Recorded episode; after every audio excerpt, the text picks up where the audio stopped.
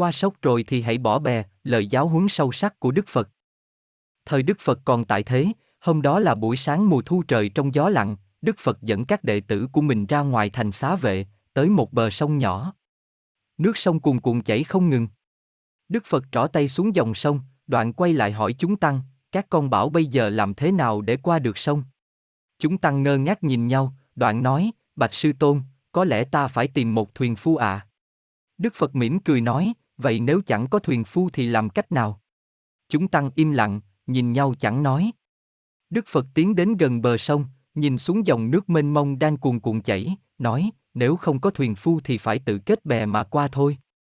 Rồi Đức Phật gọi chúng tăng lại nghe Ngài thuyết giảng về chiếc bè này. Chúng tăng ngồi xuống quanh Đức Phật, chăm chú lắng nghe. Đức Phật kể một câu chuyện đã từ xưa lắm rồi. Chuyện kể rằng, có một người đàn ông nọ muốn vượt sông nhưng khốn nổi bị kẹt ở trên bờ, trước sau chẳng thấy bóng người chèo thuyền nào. Mặt sông rộng lớn chẳng có cầu nào bắt ngang. Nước sông lại chảy xiết, cũng không thể nào bơi qua được mà đứng ở bên này mãi thì biết lúc nào mới về được nhà đây. Người đàn ông ngẫm nghĩ một hồi, bèn đi dọc bờ sông nhặt lấy củi khô, lá cây, tìm dây dợ rồi ngồi đan bè. Một lúc sau, bè cũng đang xong. Ông bèn thả bè xuống nước, lấy tay chân của mình làm mái chèo mà vượt sông. Cuối cùng ông ta cũng sang được bờ bên kia. Nhưng khi đã đặt chân lên đến bờ rồi, ông ta lại nghĩ thầm trong lòng, cái bè này mình đang thật là tốt, lại vừa giúp mình qua sông về nhà, thoát khỏi cảnh màn trời chiếu đất. Vậy thì mình sẽ giữ nó lại, cứ mang theo bên người ắt lại có lúc dùng đến.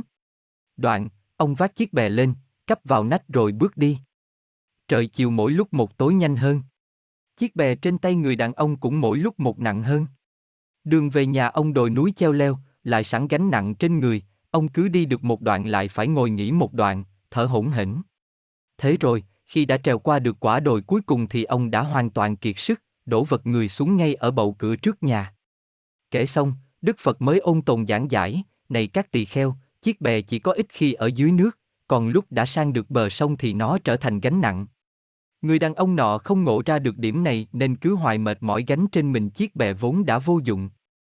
Một tỳ kheo trẻ cung kính cất lời, Bạch Sư Tôn, đáng lẽ ra ông ấy nên đặt chiếc bè ngay ngắn ở bờ sông, có thể nó sẽ giúp ích cho người khác. Một người khác nói, ở dưới sông thì chiếc bè chở ông ấy. Còn trên cạn, ông ấy lại phải chở chiếc bè đi. Đức Phật mỉm cười, ông tồn nói, đúng vậy. Và chẳng phải trong các tỳ kheo đây vẫn có người giữ lại bên mình những thứ vô dụng mà mình không còn cần đến nữa đó sao? Qua sông rồi thì hãy bỏ bè, càng xả nhiều thì càng nhẹ, càng dễ thăng hoa vậy. Lời Đức Phật dạy chúng tăng qua sông rồi thì hãy bỏ bè, quả thực tầng tầng ý nghĩa. Ở tầng nghĩa thông thường, bài học dành cho chúng ta là hãy biết buông bỏ. Của cải vật chất chỉ là vật ngoại thân, chỉ có thể hữu dụng với ta trong một khoảng thời gian nào đó thôi. Đó không phải là thứ người ta có thể chiếm giữ cả đời, chết rồi lại mang theo được xuống sâu ba thước đất.